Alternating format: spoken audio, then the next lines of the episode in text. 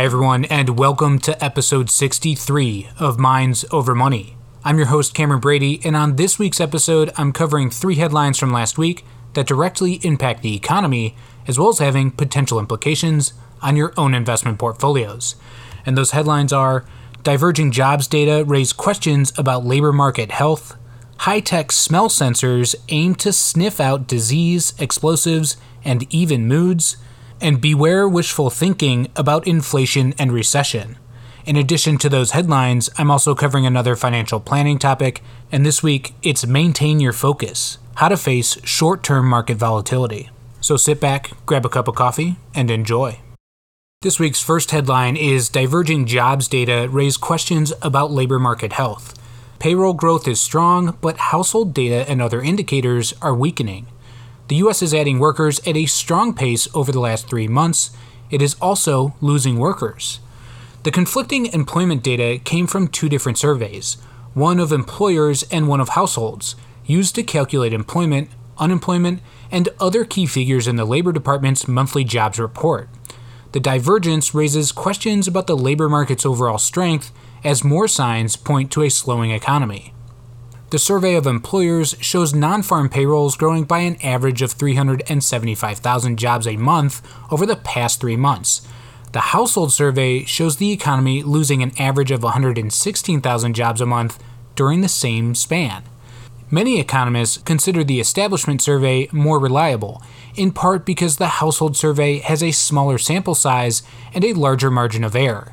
The two series tend to converge over time, but some are watching the deteriorating household data closely for early signs the labor market is at a turning point. Taken alone, a few poor months for household data alongside solid non-farm payroll gains might not merit such concern, but the recent losing streak corresponds with other data suggesting slowing growth and some cracks in the labor market. Gross domestic product, a broad measure of economic output, contracted at one point six percent annual pace in the first quarter of the year and could decline again in the second quarter.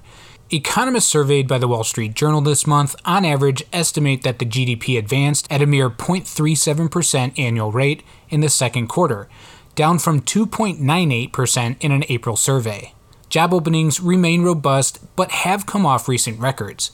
Initial claims for unemployment benefits, a proxy for layoffs, hit their lowest in more than a half century in March, but have since trended upward and hit their highest level since last November in the week ended July ninth. The Institute for Supply Management's survey of purchasing managers at U S factories showed employment contracting in May and June. I S M's Service Sector Index showed employment contracting in three of the past five months, though businesses sometimes complained they weren't hiring because they couldn't find qualified applicants. Anecdotally, more companies are trimming staff, slowing hiring, and sometimes rescinding job offers. Google last Tuesday became one of the latest tech companies to brace for a weakening economy when it announced a slowdown in hiring. The Labor Department also revises its non-farm payroll numbers several times, but not the household data. Research on previous recessions and recoveries indicate that initial payroll estimates tend to understate job creation in the early stages of a recovery and overstate it in the early stages of a downturn. The divergence is partly because the surveys define employment differently. The household survey, for example, includes workers in private households such as nannies or housekeepers, farm workers, and the self-employed, while the establishment survey doesn't.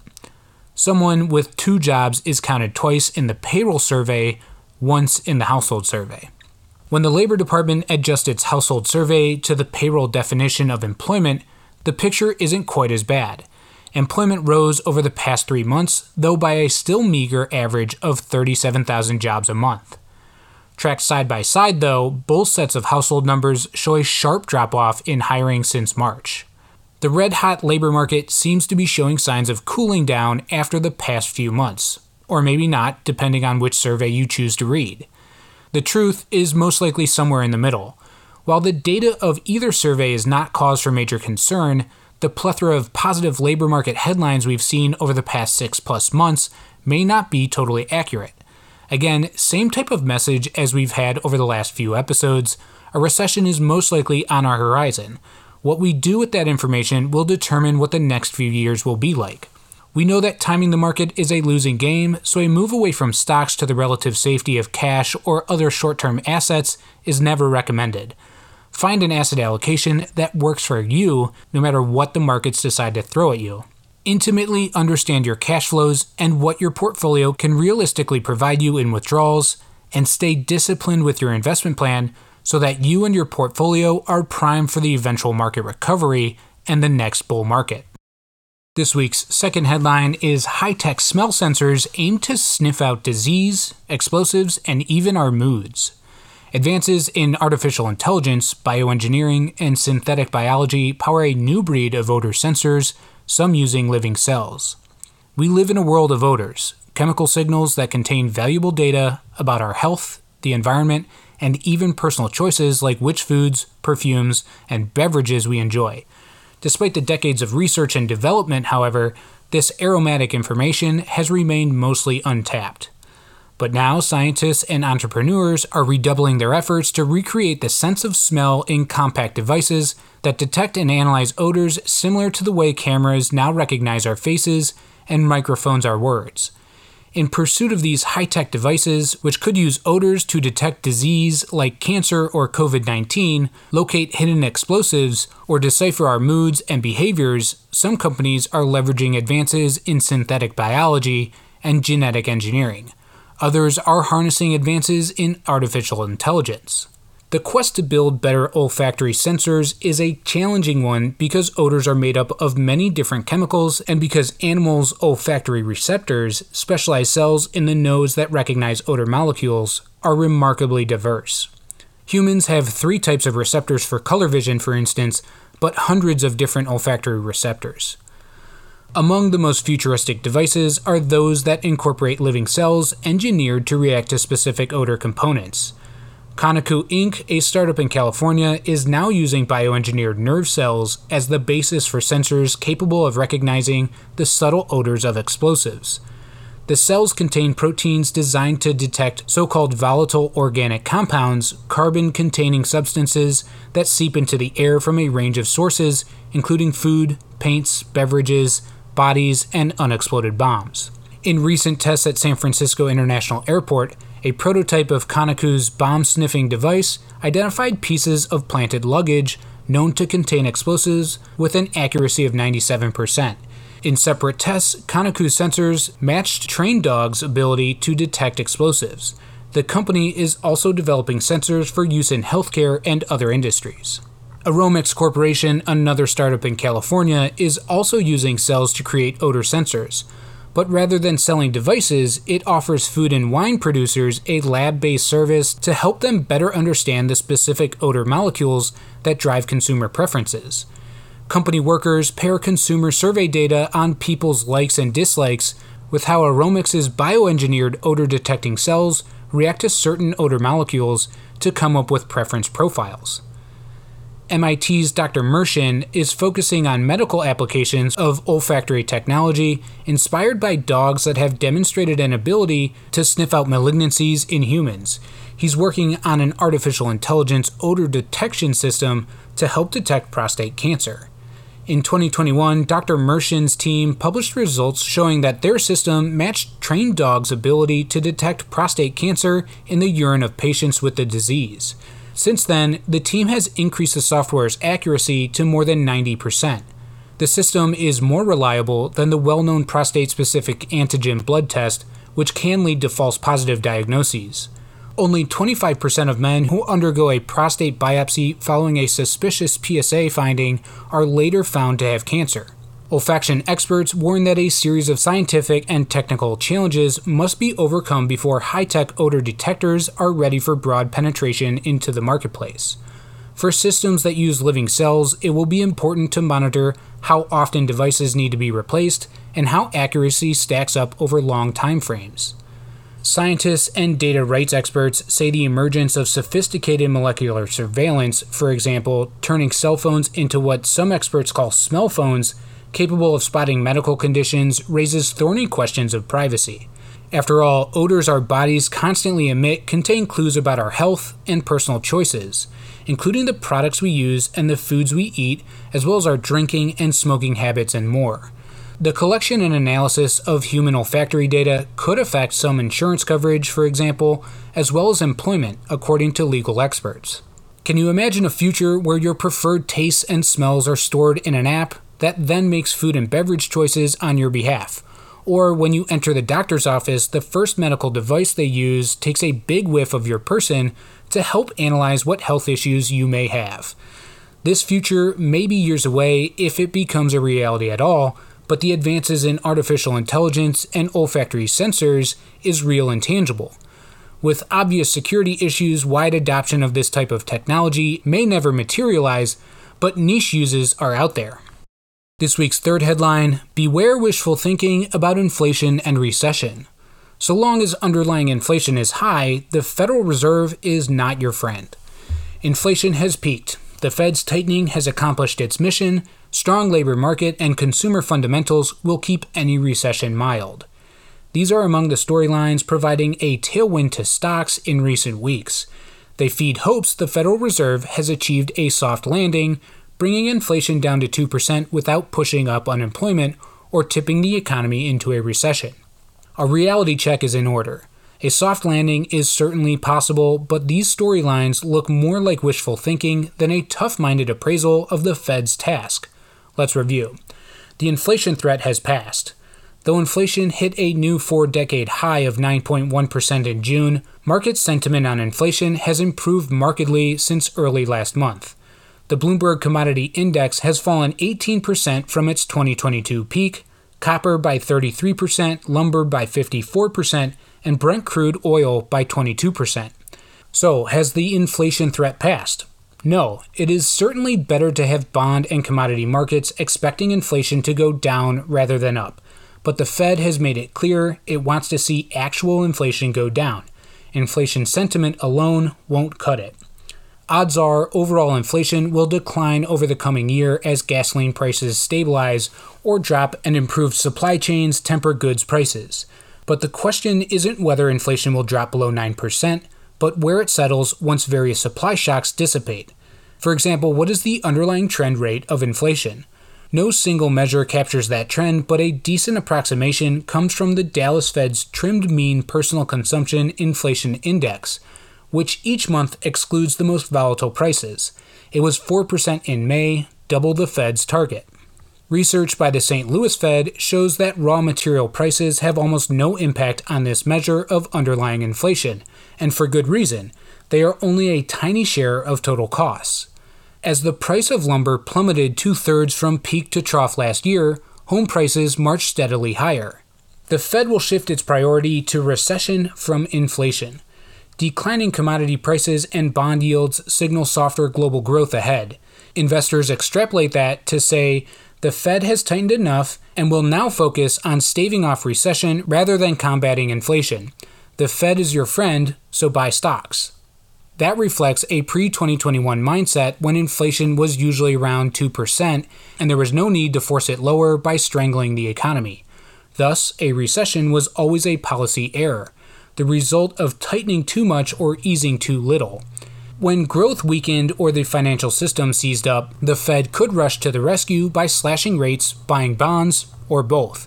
Stocks then rallied. This became known as the Fed put, named for put options which protect investors against losses. None of that applies today. Underlying inflation is far above two percent, and if it takes a recession to get it back down, that is unfortunate, but not an error. In option speak, the Fed put is deeply out of the money, unless markets fall off a cliff so much that the central bank thinks financial sector repair is the central problem now, they're not going to back off. Monetary policy is tight. By clearly signaling plans to raise short-term interest rates, the Fed has sent bond yields and mortgage rates up by the most since nineteen ninety-four. So monetary policy has clearly tightened. But is it actually tight in an absolute sense? One measure of that is the real interest rate, for example, the nominal rate minus inflation. That, however, depends on what inflation will be. You could once assume two percent, in which case today's bond yields are positive. though still historically low, and maybe the Fed is nearly done. But if future inflation is four percent, real bond yields are still negative, and the Fed has work to do. Strong fundamentals will keep any recession mild. Households' wealth is at an all-time high. They are flush with cash, and job markets are drum tight, with payrolls up a blistering one point one million in the past three months. Many economists and policymakers say these solid fundamentals mean if a recession happens, it will be mild. There are two problems with this reasoning. First, the severity of a recession won't be a function of fundamentals, but the stubbornness of inflation. The Fed has to raise interest rates until demand softens enough for inflation to fall. If fundamentals are strong, that just means the Fed will have to raise rates more to achieve the desired effect on demand. In fact, every time stocks rally on hopes the Fed will stop tightening, it makes the Fed more likely to keep tightening. That is because higher stock prices bolster consumer wealth and confidence and thus demand. Second, the fundamentals may not be that strong. Inflation is eating into savings and income, and the job market may be less robust than payroll data implies. Claims for unemployment insurance are rising at a rate usually seen in recessions. None of this is to say a soft landing won't happen. Some unusual features of the economy point in that direction. The restricted supply of goods and labor has contributed disproportionately to rising prices, and loosened restrictions could do the opposite.